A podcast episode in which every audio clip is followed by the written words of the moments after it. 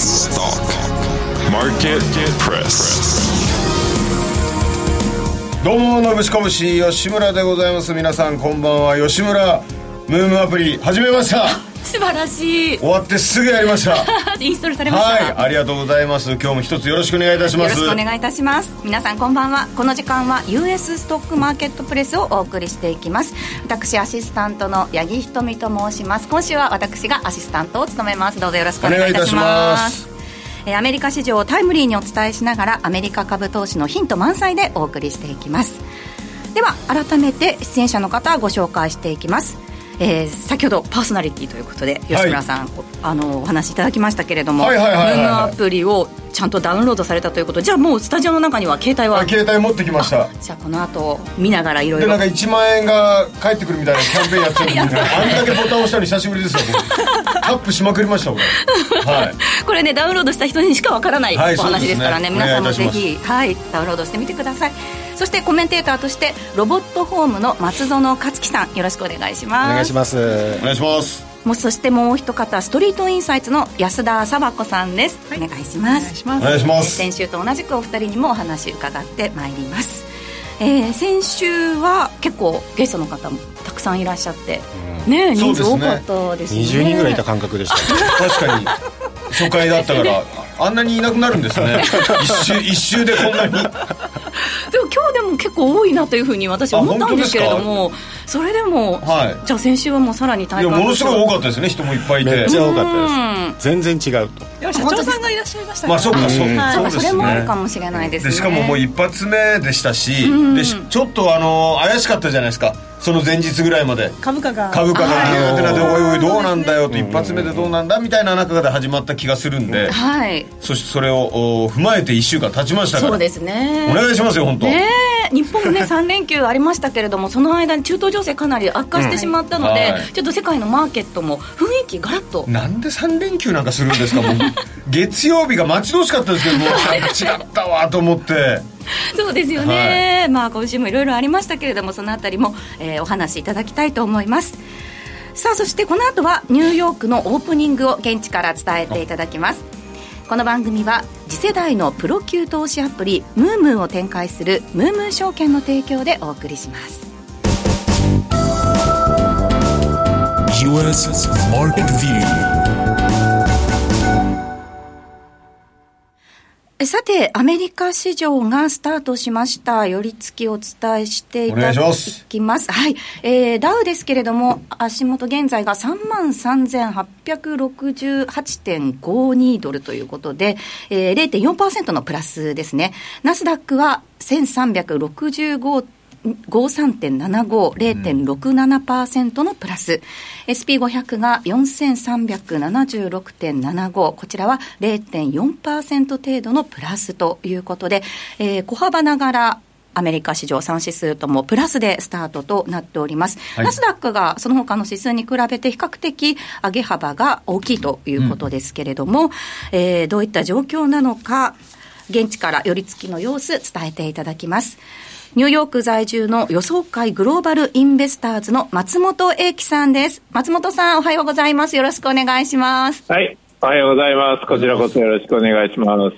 今お伝えしたように3指数プラスで始まっているようですが、足元いかがですか、はい、えー、アメリカ株強いですね。うん、えー、相変わらずまだまだ、えー、なんていうんですか、投資意欲は強いなという感じはしますね。まあ、あの、先週金曜日ね、えー、雇用統計があって、雇用統計がかなり、えー、強気の内容になりました。で、そこまではですね、えー、雇用が強いということで、まあ、FRB がその後、えー、追加利上げをするぞという懸念が高まって、えー、まあ、一旦はね、雇用統計の発表後、売られたんですけれども、まあ、それで、えー、一旦は悪材料出尽くしと、えー、いうことになって、そこから一気に買い戻しが集まってきて、えー、今に至っているという状況ですよね。途中でまあ、えー、中東情勢の緊迫とか、いろいろと売り材料が出てるんですけれども、それでも買い戻しの勢いが止まらないというのが今の状況だと思いますね。そうですね。あの、前回も、あの、11日発表のものには、注目しといてくれ、みたいなことをおっしゃってまして、うん、で、発表してちょっと下がりましたけど、結果大丈夫だったってことなんですかね？そうですね、あのそうですね。ねあの力強い数字だったということもありましたし、失業率が前日と変わらずの3.8%、割と2022年2月以来の高止まりということもありましたしね。はい。そのあたりで、ただ一旦その長期金利上昇した部分もあったと思うんですけれども、そこの落ち着きというのを見て、足元買い欲、また出てきたっていうような印象ですか、松本さん、いかがですか？そうですね、まあ、あの長期金利が上昇したのは、まあ、一つにはやっぱり中東情勢の緊迫で、まあ、安全資産としてアメリカ国債に、えーまあえー需要が集まったと、国債が買われると金利が、えー下がるということになりますけれども、あともう一つは、まあ、FRB の、ねえー交換から、えーこれだけあの足元で金利が上昇したから、もう利上げはやらなくていいんじゃないかと。金利の上昇で十分に、えー景気は抑えられるから、まあ、インフレも抑えられるから、これ以上追加利上げはいらないんじゃないかという、まあえーコメントが出てきたこと、これも安心感を与えたんですね。ただ、まあ、これはちょっと注意が必要え？で、そういうコメントをすると、逆に金利が下がっちゃうんですよね、やっぱり。前もって。はい。そうなると、もともとの前提条件が崩れるということになって、なんだ、金利が下がったんなら、やっぱり利上げは必要じゃないかということにもなりかねないので、まあ、この辺はね、やっぱり、あの、景気を下支えするのと、まあ、インフレを抑えるっていうのは、もともと両方両立はできないんですよね。矛盾したことなんですよね。景気を良くしようと思えばインフレが上がるし、インフレを抑えようとすれば景気が、えー悪くなる株価が下がるということですから、もともと FRB っていうのは無理なことをやっているわけですから、まあ、あの、やっぱり足元、ちゃんとインフレ動向はどうなってるかっていうのを確認して、そっちの方を中心に見ていかないとダメだと思います。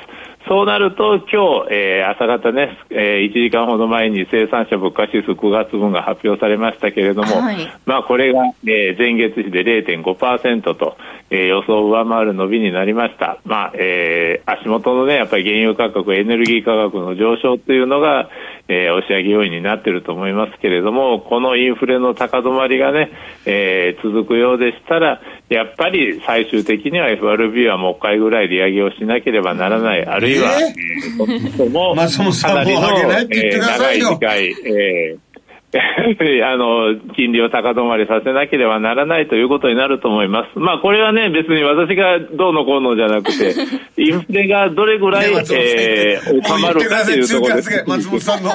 でも松本さん、今回 PPI って市場予想を上回ったんですよね。なので、インフレ上回って高止まりっていうことなどにもかかわらず、株高で反応してるっていうお話ですよね。そうなんですよね。えーそれが一番の、まあ、ポイントで、やっぱりマーケットは今はとにかく買い戻しだと。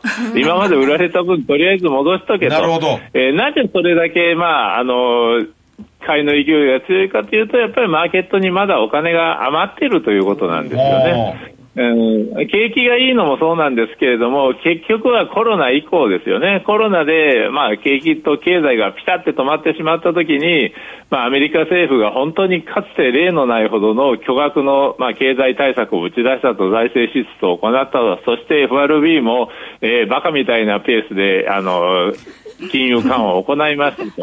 これが、えー景気を下支えし、まだ市場にお金をジャブジャブに余らせている状態だと。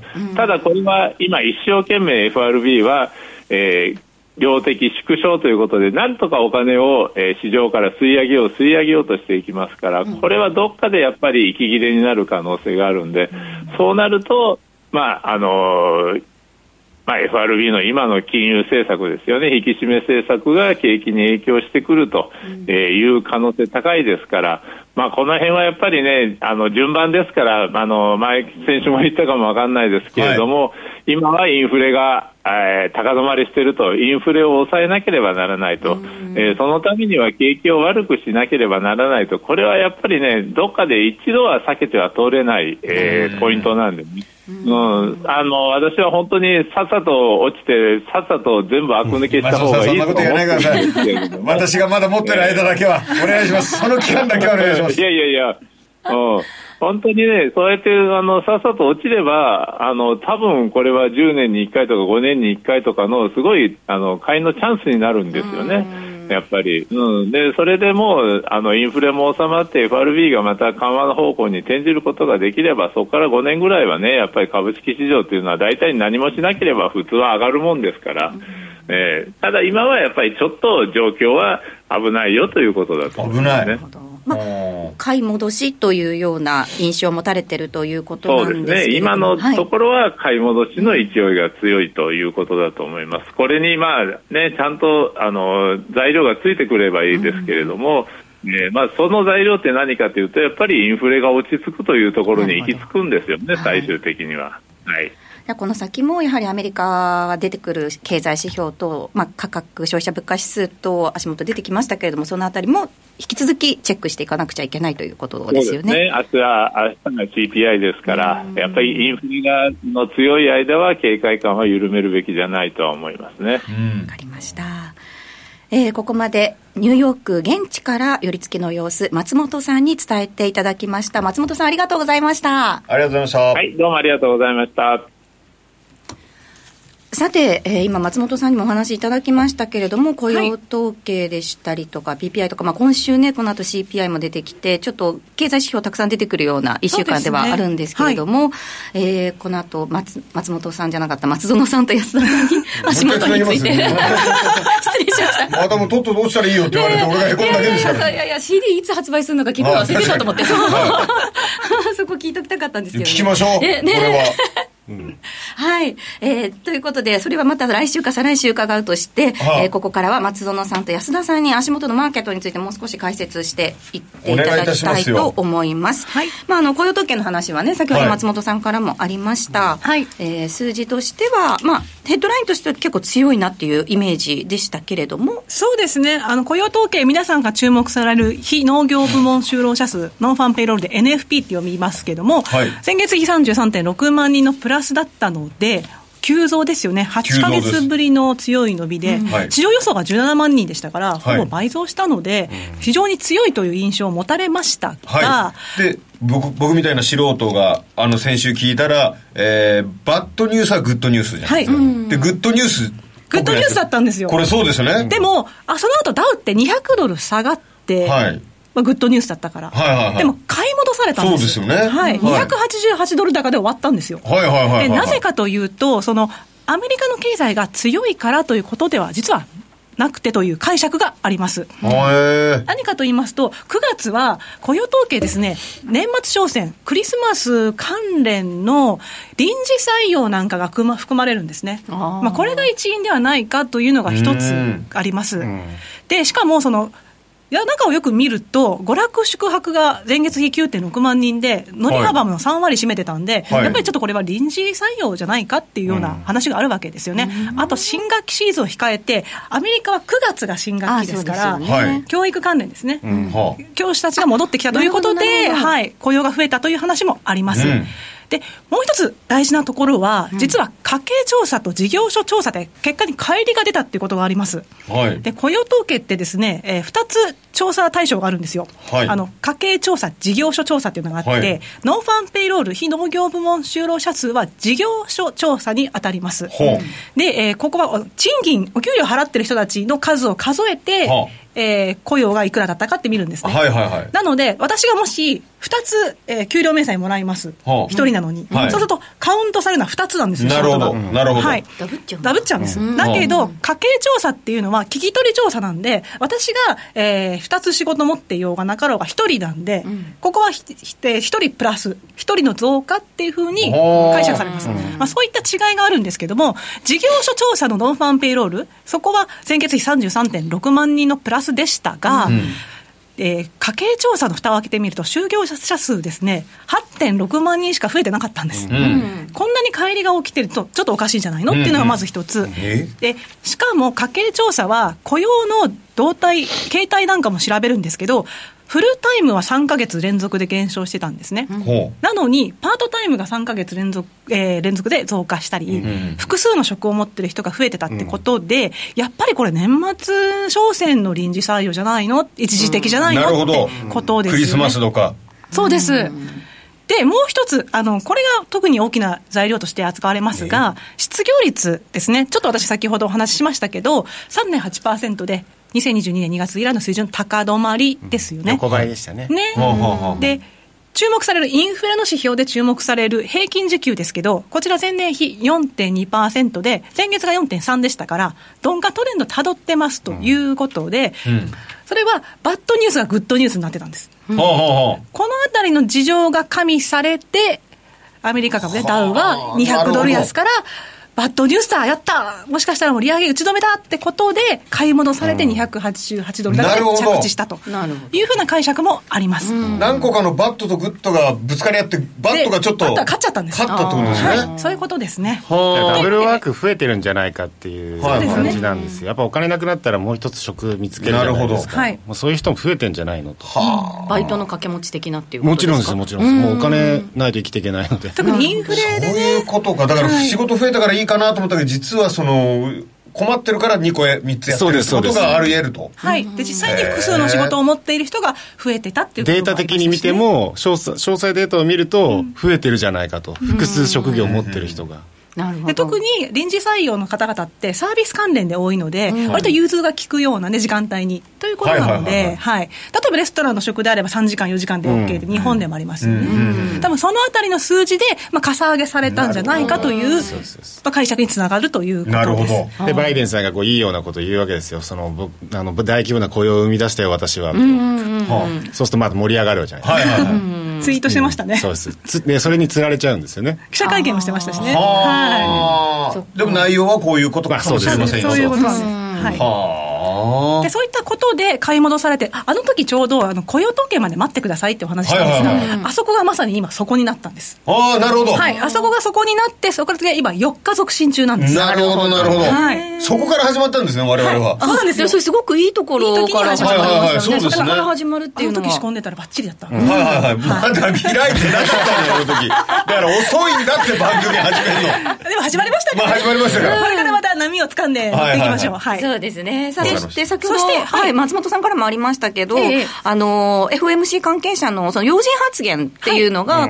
多かったっていうことですよね。はい、10月に入って要人発言、あの FOMC 終わりまして、ブラックアウト期間というのがあって、金融政策に関して FOMC 参加者は発言できない期間があるんですよ、はいはい。はいそれが明けてから、まあ、もちろんその発言ができると、講演ができるということで報道されてきたわけですが、もうタカ派からハト派まで。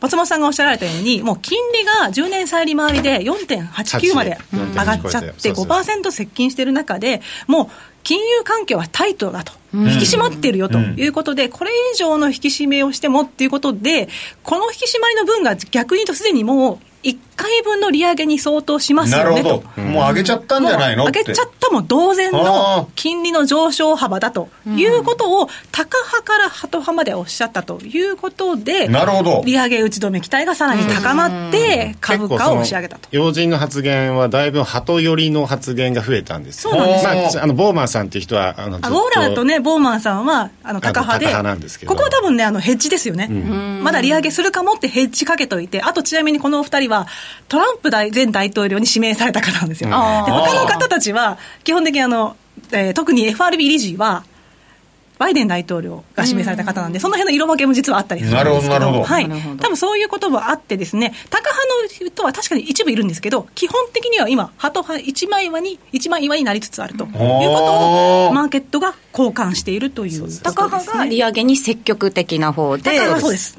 利上げするぞっていうのがいえまあそんなまあ、高で利上げしなくてもいいんじゃないの？っていう。キープキープキープみたいな。スタンスですね。へー。キープキープのスタンスの発言をした人が多くなったなってきたということで、特にミネアポリス連銀総裁なんかはガチガチのタカ派と言われてたんで、もともとハト派からタカ派に変わったんですけれどもえ、そうなんですよ、結構ね、鳩から叩いて鷹から鳩に来てるんですよ。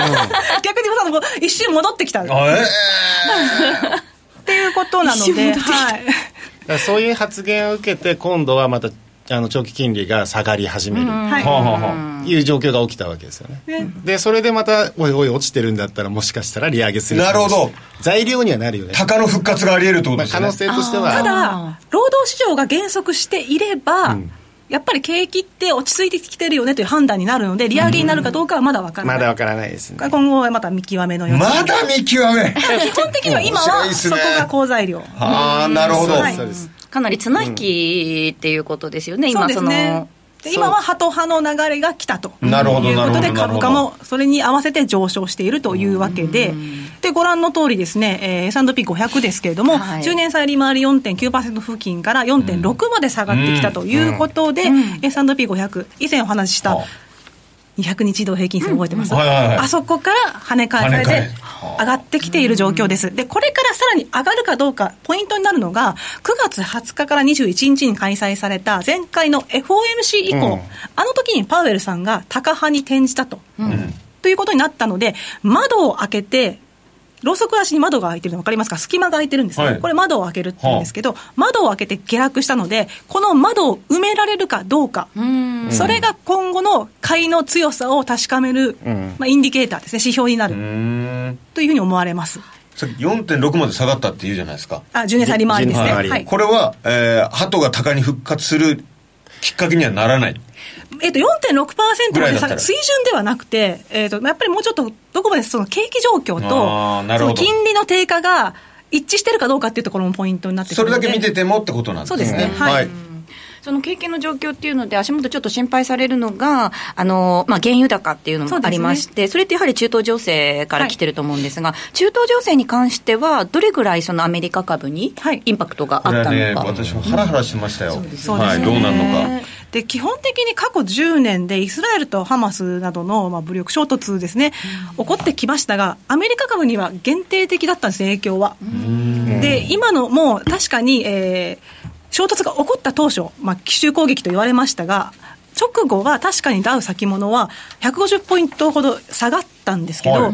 あの先ほどからお話ししている好材料、FRB がハト派になってるとか雇用統計も意外と強くなかった、ん。アメリカの利上げ打ち止めだっていう期待の方が上回っていて、はい。アメリカ株上昇している状況になり影響あますったけどもそれ上回ってし上まっ回ったてしまった、はいあったんですけどそのまだリスクとしてそんなに認識してないなっていう印象はありますね、ああなるほど。リスクだっていうところをどこまでリスクなのかっていうのはそこまで深く考えてない。あーまあ。はあじゃあ今後それが広がる可能性もあるのかいやまだまだだその材料として出そうと思えばいくらだってあるわけじゃないですか、うウクライナ問題にも、まあ、債務上限問題がありながらのウクライナの支援をしなければいけない、えしかもあの今度は下院議長のね問題もあると。選挙がね今日行われますけれども、はあ。予算がつけられない話もそう出てきますし。ですそうです。今度ま分からないです今度格下げの可能性だって十分出てくるわけです。し悪材料に関してはたくさんあるんだけれども、今、マーケットはいい材料の方にちょっと向いてるっていう。なるほど。いいとこ取りをしている状況ですね。ただ、その10年債利回りが低下してくれたおかげで、もう一つ、これ、恩恵って言っていいのかどうか分かりませんけど、ポジションによってでしょうが、ドル円も、そうですね、はい海あのちょっと下がってきましたね。確かにそうですね、はい、10月3日に150円の16まで上がったんですよね。はい。であの時はアメリカの8月、求人件数が市場予想を上回って、150円の16銭まで上がったんですけど、一気に147円の27銭まで下がったんですよ。あの発表つけてから10分ぐらいで急落したんはいですよ。はいい。ろいろ話題になってましたよね、為替介入じゃなかったのかとか、はい。打っちゃったんじゃねえかと。ええそうなんですよ、はい。でその観測もあって、今、ドル円ちょっと上げしぶりの状況、金利も低下したし、介入疑惑も出てきたし、でしかも翌日に神田財務官がはい。岸田首相と弁解しましたよね、はいはいはい。でその中で為替介入の有無についてはノーコメントを貫いたんですけど、はい。ちょっとあの介入に関するコメントを変えてきたんですよね。そうですそうです。H 方向に一方的な動きが積み重なって、一定期間に非常に大きな動きがあった場合は、過度な変動とみんなですみなす。だから今まではボラティリティに対してずっと言ってたんですけどそれがあのなんか長い期間でもボラティリティを高いとみなすようなことを言ってるんですよ、まあ、つまり1年でこんなに上がってるってのはやばいちなみにでしょうとか年初来で14%上がってます。はい。あの過度な変動の解釈を広げたってことそういうことでですね。柔軟化したので、ということで、もしかしたら、介入したからこういうふうに表現を変えたのか、あるいはこれからのための地ならしなのか、どっちなんだって話で。もししてなかったとしたら、すごくうまいですよね。そうですね。ねそこでちょっと抑え込もうというような話が。一応、日銀の預金当座残高の予想を見ると、してなかったというふうに見えるんですね。ただ、小規模であった場合は、そこの数字に出てこない話もあるので、ちょっとやっぱりまだ分からなくて、来月出る外貨準備高を見ないとっていうところになります。ああ為替の数字、はい。ああいやです来月答えが分かるってことですねこれそうですね。そうですそうです。あとあの日銀ももしかしたら10月にあのイールドカーブコントロール再修正するんじゃないかっていう話があって、9月の会合で、えー主な意見っていうのが出てきたんですけれども、内閣府の意見がこれまでえ粘り強く金融緩和を継続していただくことを期待するって言ってたんですね、でそれを9月になって削除したんですよ。もう帰ってきたなのでこういったところも YCC やっぱり修正してくるか、ドル円も高くなってきたしねっていう話があります。まあ、この辺の事情もあって、10月に YCC 再修正ということであるんだったら、ちょっとドル円買っていけないねということで、今、上げしぶり。その物価展望リポートが今月末のあの、F、FOMC じゃないあの日銀ので出るんですよ、はい。10月は出る月なんですけどそこに対しての物価見通しをあの2.5%から3.0%にちょっと情報修正しようかなっていうもう打ち合わせに入ったんですよね。そうですね。それがいつかな？先週今週か今週週出てきましたた。はい。そういうこともあるとまあちょっとちょっとそうですね、まあ、為替に関してはね、日本企業の決算にも影響してくる部分だというので、このあたりもしっかりとウォッチしていきたいところです。はい。あのそれそうですね。そう大事ですねはい、はい。ちなみに皆さんどうですか？日銀やったと思います？ああ僕やってないと思ってます。やってない。私やったと思います。やった。はい。え一応なんかレートチェックって噂もあるんですけど、ちょっとね、動き方が、しかも、あの、10月の21日はニューヨーク時間11時半にやってるんですよ。うんうんうん。ニューヨークにありましたはねい。なので、もしかしたらレートチェックしかもあの時間帯にやらないんじゃないかって話もあるんで、私ちょっとやった方に。やった方。ちょっと楽しみですねこれ答え合わせしますよ 何のあれ意味もないんですけども数字が出てきた単純に楽しみとして チェックしたいところですね。G20 が今明日から始まるそうなんですよね。だから G20 の前に前回もやったんで、んもしかしたらってもしかしたらってありますまあ。去年と同じような流れっていうことですよね。僕はもう何の知識もなく2分1でやってないっていう じゃあ答え合わせはい楽しみにしてましょう。はえーここまで US マーケットビューお届けしました。Market topic. ここからはマーケットトピックです。押さえておきたいテーマ、話題、個別銘柄について松園さんと安田さんに伺っていきます。えー今日はですね、アメリカが一足先に、えー決算発表シーズン迎えるということで、ねえー今回は航空関連、そして金融関連セクターの見通しについてお話しいただきます。うんはい早速見ていきましょう。えーまずは航空関連ということですね。はい、えー航空関連申し上げますと、まず指数見ていただきます。ナイスアーカ航空株指数見ていただきますと、7月以降、下落トレンドあれ？真っ逆さまなんですよね。本当？はい。で、最初は調子良かったんですよね。経済正常化で。旅行の需要、ペントアップディマンド。ということで、今まで眠っていたコロナでできなかった需要ということが、まあ、で浮かび上がったということで、ずっと上り調子だったんですけど、7月から真っ逆さま。意外と早めに真っ逆さまな。はい。落ちてしまいました。はい。そうですよね。2年分試したのに。そう。なんですよ。はなぜそうなったかと言われますと、やっぱりあの燃料価格の上昇ですよね、原油高であったりですとか、あとはそのね。航空会社ってパイロットとの労使交渉を始めていて、はい一部はあの40%の賃上げなんかも進んでいたので、コスト高というところも意識されたというふうに言われています。なるほど。はい。まあ、そのあたりがちょっと背景にありまして、えー航空株指数下がってるんですが、12日からあデルタ航空皮切りに航空関連の決算発表ラッシュを迎えます。はいで、すでにですね、デルタ航空はその燃料価格の上昇を背景に、え第3四半期の調整済み一株利益を下方、見通しを下方修正しています。また、通期の一株利益見通しのレンジ幅も縮小してきたということで、当初思っていたほど力強い業績は見込めなくなったということになります。ちょっと小出しにしたわけですねちょっと そうですねやばさが はい。はい。で、第3四半期以降ですね、航空株はちょっと逆風がさらに吹きつけるということがありまして、えー何かと言いますと、もちろん今の原油高もそうなんですが、そもそもアメリカという国自体、5月の終わりのメモリアルデーから9 9月初めのレーバーデーまでっていうのが、いわゆる旅行ラッシュになるんですね。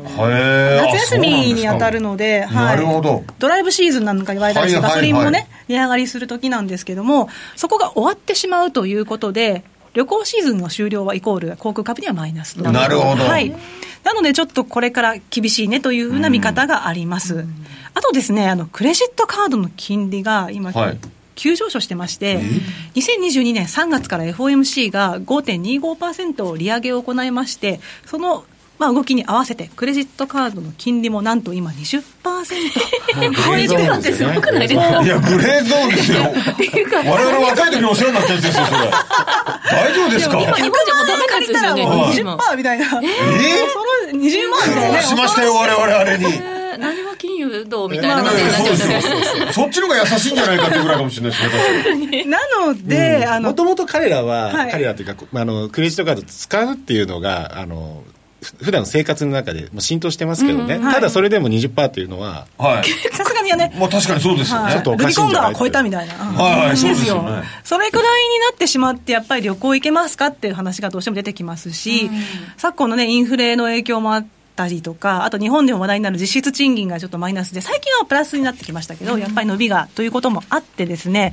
まあ、そういった需要なんかも今後は、まあ、季節要因もあるし、財布、懐需要もあって、ちょっと縮まっていくんじゃないかという話、であとその消費者信用残高、クレジットカードの回転信用のところを見ると、これ、クレジットカードのまあ利用残高って話になるわけですが、右肩上がりなんですよね。はあはやっぱりインフレに合わせて、なるほど。ずーっともう伸びてるんですよ、まあ使ってるってことですね。使ってるってことですね、逆に貯蓄率って下がってるんです。あら。可処分所得に対して今3.9%かな？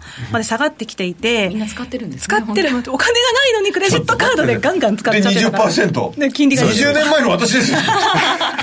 一番やばい時の私先取りしてたんですね。いや先取りしました。いやその時の気持ちを考えると、はいはいはい。どうですか、アメリカの人、どんどんまだ旅行行こうみたいな気持ちにないるやならないです。旅行なんて家から出ませんよ も。う自炊。やっぱそうなるとやっぱり消費下がっていくっていう年末に向けて。ということですよね。せっかくね、なので年末商戦っていう、ここから書き入れ時、クリスマスプレゼントだ、なんだ。学生ローンの返済もあるし10月からどうしようねってなって。再開するんで、そう。だから弱い材料は目白押しなんで、再三四半期の GDP はもしかしたら5%超えるかっていう話があるんですけど、山高ければ谷深しで、第4四半期はちょっと弱いんじゃないですかっていうところで、航空関連も影響を受けそうですということです、ね。厳しいかもしれません。みたいな。そうですね。で、2019年、あの、渡航者数自体も、なんかその航空株のこう追い風になってるって言われてましたけど、結局はコロナ禍のマイナス幅を戻しただけなんですよね、2019年のレベルに戻しただけなので、そんなにその強い材料は出てないよということもあり、ちょっと航空関連気をつけたいですねというところです。あのコはいメントでクレジットカードの延滞率が上がっているようですねというふうにいただきましたが、まあ、銀行の決算もあるということで、はい少しコンパクトに、はい、銀行に関してお願いします。はい、銀行株ですね、えーこちらも指数下がっています。あのやはり3月の SVB ですね、シリコンバレー銀行の破綻以降、なかなか戻しきれていない状況であります。で、えー銀行決算といいますと、13日の JP モルガンなどで乾きするわけですが、やっぱり注目されるのが、未実現損失ですね、まあ、含み損と言われるところですけど、あの米銀の有価証券ポートフォリオの中で、この未実現損失、まあ、含み損、5584億ドルもあるんで。で、このうち、えでかすぎて感覚が感覚ないですよね。もう何十兆円の世界ですよ。ええですか 思わないですよ。なので、もう非常に膨らんでいる中で、あの今、米銀、特に地銀なんかが何をしてるかというと、FRB にお金借りてるんですよ、ね、はいはいはいはい。はいあの流動性が足りなくなると困るんで、そんな流動性が足りなくなるとシリバ、シリコンバレー銀行みたいに、なるほど。あの破綻してしまうので、ということで、お金を借りてるんですがほう、そのお金を借りてる水準、銀行タームファンディングプログラムですけど、最近の週でもまだ1077億ドルと高水準維持してるんで、やっぱり懐具合、銀行も辛いですねってことですよね。そのあたりが数字として確認できるかどうかっていうのも、そうですね。えー注目ということですね。はい、で特に地銀の場合は先ほどお話ししたクレジットカードの延滞率ですけれども、リーマンショックを超える水準まで上昇しているので、消費者ローンのクレジットカードの貸し倒れ引き当てなんかも今後、利益を圧迫する可能性があるということで、大手銀は多分大丈夫なんですけど、大手銀は大丈夫。地銀が特に中小銀行の決算というのが、えー再編を連想させるような結果になるかなということが言われています。地銀の ETF 結構下がってるんですけどもう一段いくかもしれないですよえそうですね。特にあのアメリカの10年債利回りがもう5%近くまで来たということは、価格が下がってるんでその分、さらにね、含み損が膨らむことになりますから。やっぱ僕ら芸人はリーマンショックでドキッとなるんですよ。やっぱあれ以前とあれ以降でギャラが全然変わってくる。あそうなんですね。本当に大きな出来事だったらしいんですよね。それ以降の出てる芸人なんで。もうやめてください。あ さすがにそのようなねあ。そこまでない。大きなそうですね規模での危機は起こらないとは思います。が、はい。あの地銀の再編という流れをここの決算で見極めていきたいなと思います、ね。なんか僕みたいな素人は大手大手って見てましたけど、それだけじゃダメだよってことですね。そうですね。はい。あ。るいはその再編の流れをつかめばチャンスで、その株がかそうですね。上昇するかもしれません。し。材料になるかと。はい。なるほどなるほどえーここまでマーケットトピックのコーナーをお届けしました続いて、えー押さえておきたいテーマ、こ話題、個別銘柄について、はい松園さんの、えー宇宙関連ということですかね。宇宙関連はい、を CM の後お届けしていきます。ムームー証券からのお知らせです。投資家の皆様、金融情報アプリムームーをご存知ですか？金融情報アプリムームーは、ナスダック上場企業のグループ企業であるムームー証券株式会社が提供する次世代の金融情報アプリです。ムームーアプリの一番の魅力は、世界中の様々な情報、ビジュアル化された分析データをリアルタイムで確認ができる点です。即時性の高い情報で投資家を徹底サポートします。また、初心者から上級者まで、あらゆる投資家が活用できる充実した機能を搭載。機関投資家の動向では、ウォーレン・バフェット氏をはじめ、世界の有名なファンドが売買する銘柄の確認ができます。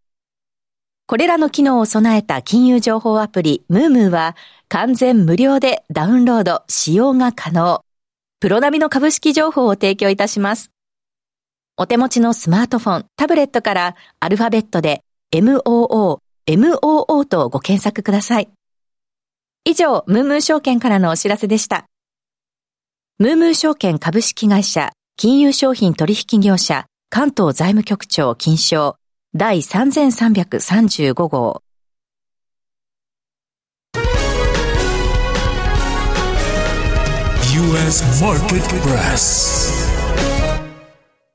からは US マーケットプレスのコーナーです。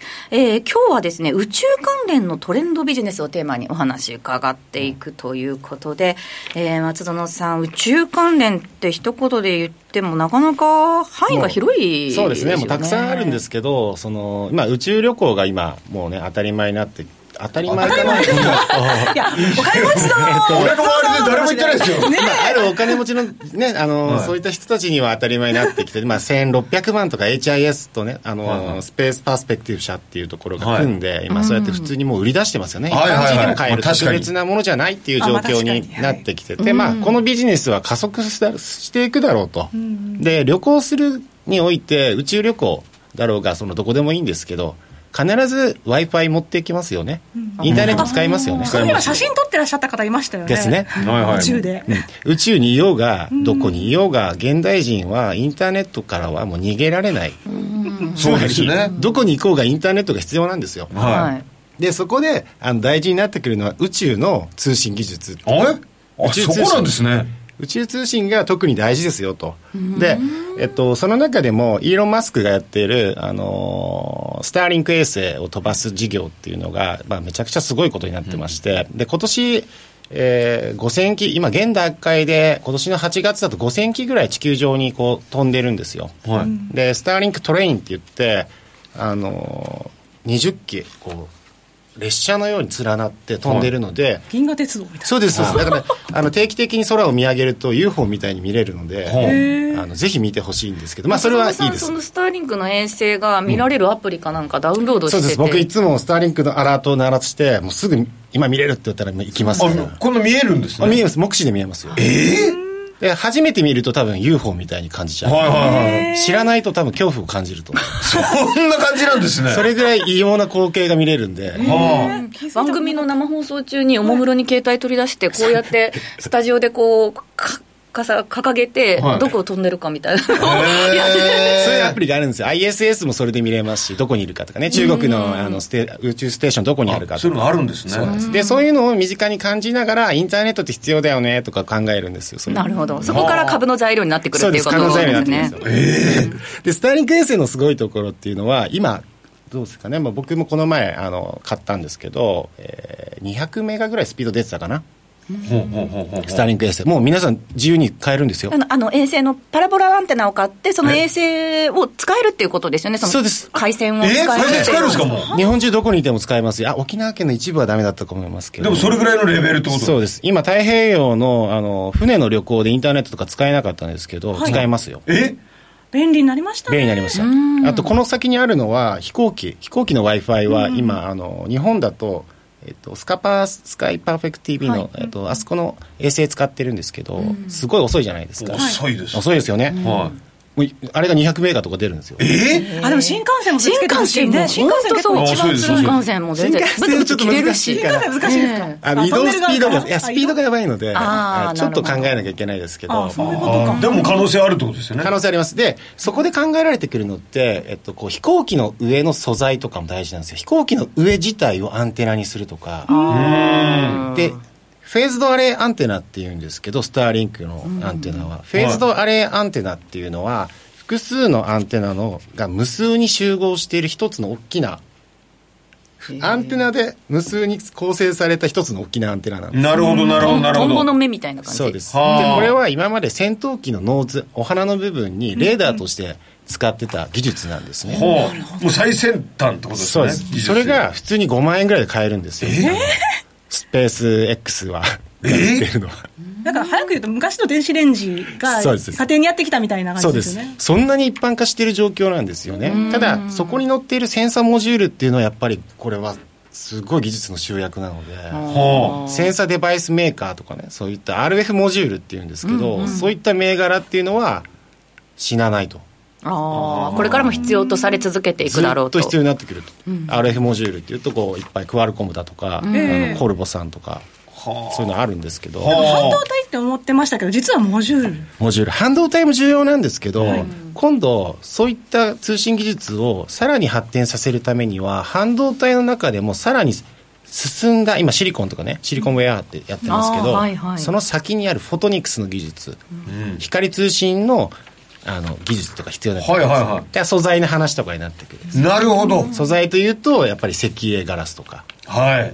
これ大事になってくるんですけど、はいはいはい。えっとまあ、そういったあの素材なんだ。そうなんです結構日本も強いんじゃないですか？素日本は材でいうと。素材で言うと日本の素材このスターリンク衛星のスラスターエンジン、はい。スラスターっていうのはこうどうしても地球の重力に引っ張られてきて落ちてきますから、落ちることをやめるために逆噴射して上に上げるわけですよね、なるほど。それはイオンスラスターってエンジンがあるんですけど、これを要素で飛ばすと。要素要素。要素。イオンスラスターって言って。要素は日本なんですけどあの世界の産出量2位は。ええあ日要素日本が2位なんですよ。ええ嘘だ。きえマジっすか？あんまり聞いたことないですね。しかも千葉県が、あのー、30%ですね、世界の。なので、千葉県に家を買ってください。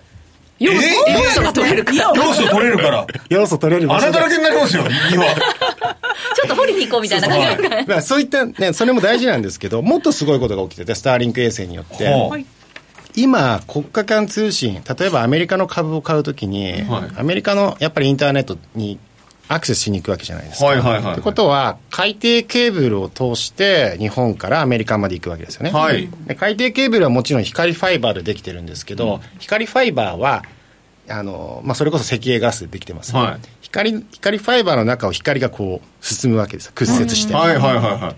光のスピードなんですけど、まあ、実際は反射していく光の減衰とかがあるのでどうしても遅いんですよ。光よりはぜ絶対遅い。光よりは絶対遅い。う ん圧倒的に遅い、はい。であの膨大な距離があるので光が減衰するので減衰を中継する機械とかもあるんですよ。なるほど。これ増幅機械っていうんですけど。それそうですよね。あのライトを遠く照らしてそのままの勢いで最後まで当たんないですもんね。そうです。だからその光の増幅機械というのはこれ大事です。この銘柄もあるので、光増幅銘柄とかもあるんです。そんなのもあるんですか？だからその半導体の中でも、こう、死なない銘柄ってやっぱあるんですよ。なるほど。それは死なないんですよ。で、それはいいとして、その通信スピード、海底ケーブルを使った通信スピードより、うん。スターリンクの衛星間の真空状態、宇宙は真空状態なので、真空状態におけるレーザー通信の方が、もしかしたら早いかもしれない。ああじゃあこれからそっちに変わっていく可能性もある。例えば、えっと、少し前、えっと、証券会社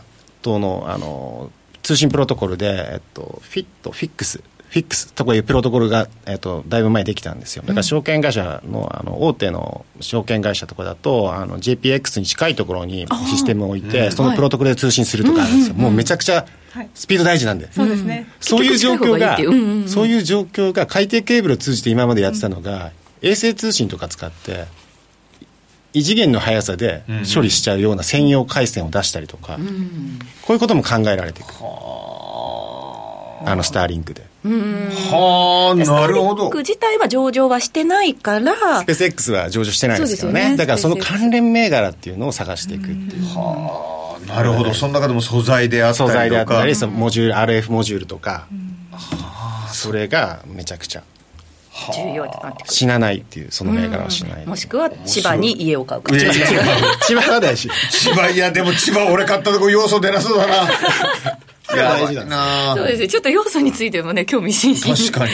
面白いですね、えーなるほど素材、はい、えー今日は宇宙関連のトレンドビジネスをテーマにお話しいただきました。ここまで US マーケットプレスお届けしました。ムームー証券からのお知らせです。ナスダック上場企業のグループ企業であるムームー証券株式会社はアメリカ株取引を開始しました。ムームー証券のアメリカ株手数料は、どの銘柄でも200株までの売買は一律税込み2.18米ドルで注文ができます。グローバルスタンダードの手数料体系でお客様のアメリカ株取引をサポートします。取引可能なアメリカ株銘柄はおよそ7000銘柄となっております。また、間もなく主要銘柄300以上の24時間取引を開始予定。詳細は準備が整い次第、ホームページ等で順次お知らせします。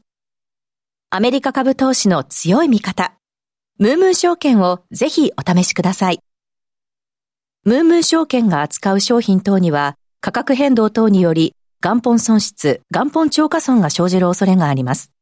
投資にあたっては、契約締結前交付書面等の内容を十分にお読みください。ムームー証券株式会社、金融商品取引業者、関東財務局長金賞第3335号。使って得するムームーアプリ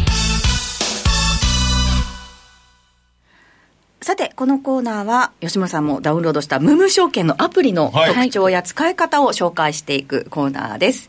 えーアプリをダウンロードいただいて、一緒に操作していただくと分かりやすいとはいいうことですね。えーご紹介いただきますのは、ムームーアプリプレゼンターの坂本麻子さんです。よろしくお願いします。よろしくお願いします。えー今日はどんなはい機能を教えていただけるんでしょうか？はい。今日は、ムームーアプリのスクリーニング機能をご紹介したいと思います。スクリーニングはい。早速なんですが、このムームーアプリでは、世界の8市場、アメリカ、日本、香港、シンガポール、カナダ、オーストラリア、中国 A 株、マレーシアなどの個別銘柄のスクリーニングができます。このスクリーニング機能というのは、なかなか馴染みのない市場の個別銘柄を様々な指標から抽出できる機能になっています。もちろん、テーマや業種などでも検索ができます。では、ここで先ほどのコーナーのテーマでもある宇宙関連で検索してみましょう。では、まずは、ムームアプリを開いたら、画面下のマーケットのタブをタップしてください。タップしたはい。そして、画面上部の米国株をタップし、はい。画面中段のスクリーナーを選択してください。画面中段のスクリーナー。はい。はい。で、画面が変わりましたら、作成をタップすると、スクリーニング画面が表示されます。できましたでしょうか？はい、大丈夫でしょはい、ここで、米国株を選択して、画面中段のセクターからテーマを選べば、様々なテーマを選択することができます。おおできました？うんすごいさあいろいろあるそれでは、楽ここでですね、先ほどの宇宙関連を選択して、あいうえお順になってるんですよ。わかりわかりやすくて、配当貴族っていうのが気になるんだよ ダメです。今回は宇宙関連でお願いいやします。配当貴族なんだこれ後ほど、後ほどですね。はい、そしてあの、関連、宇宙関連を選択しましたら、右上の完了をしていただき、はいその後に右下の結果をかく、えーと確認するを押してください。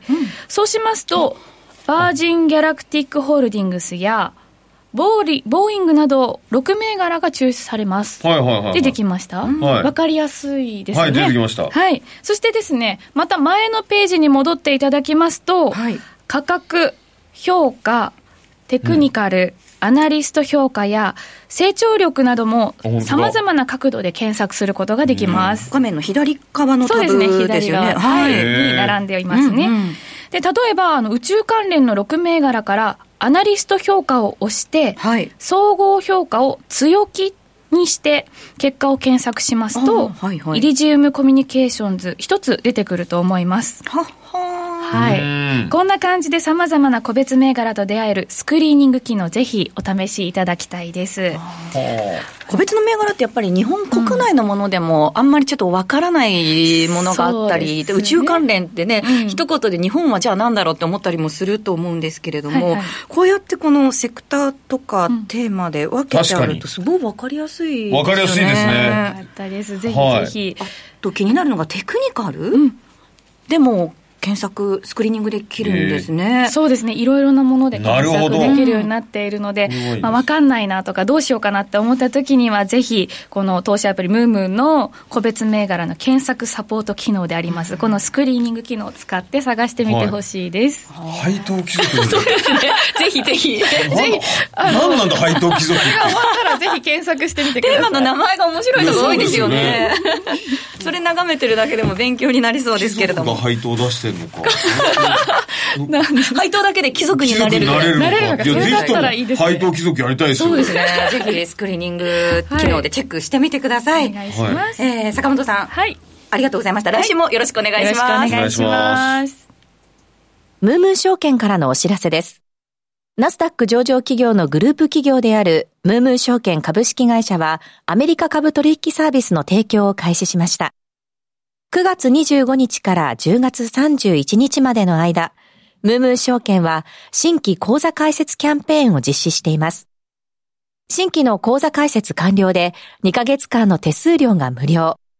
また、抽選でアメリカ株取引に利用できる最大1万円相当のキャッシュバックも実施しています。詳細は、ムームー証券のウェブサイトをチェック。お手持ちのスマートフォン、タブレットから、アルファベットで MOO、MOO と検索。アメリカ株投資の強い味方、ムームー証券をぜひお試しください。ムームー証券が扱う商品等には価格変動等により元本損失、元本超過損が生じる恐れがあります。投資にあたっては契約締結前交付書面等の内容を十分にお読みください。ムームー証券株式会社、金融商品取引業者、関東財務局長金賞第3335号。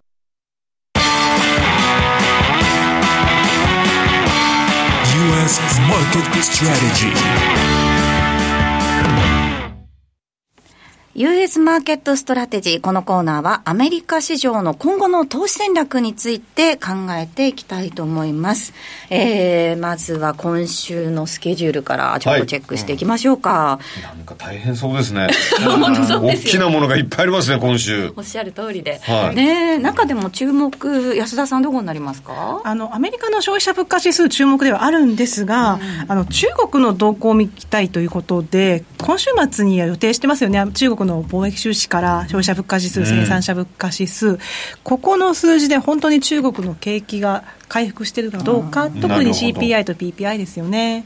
はい見ていきたいところ。12日12日の金曜日です。あはあ木曜すみません、木曜日です。はいね。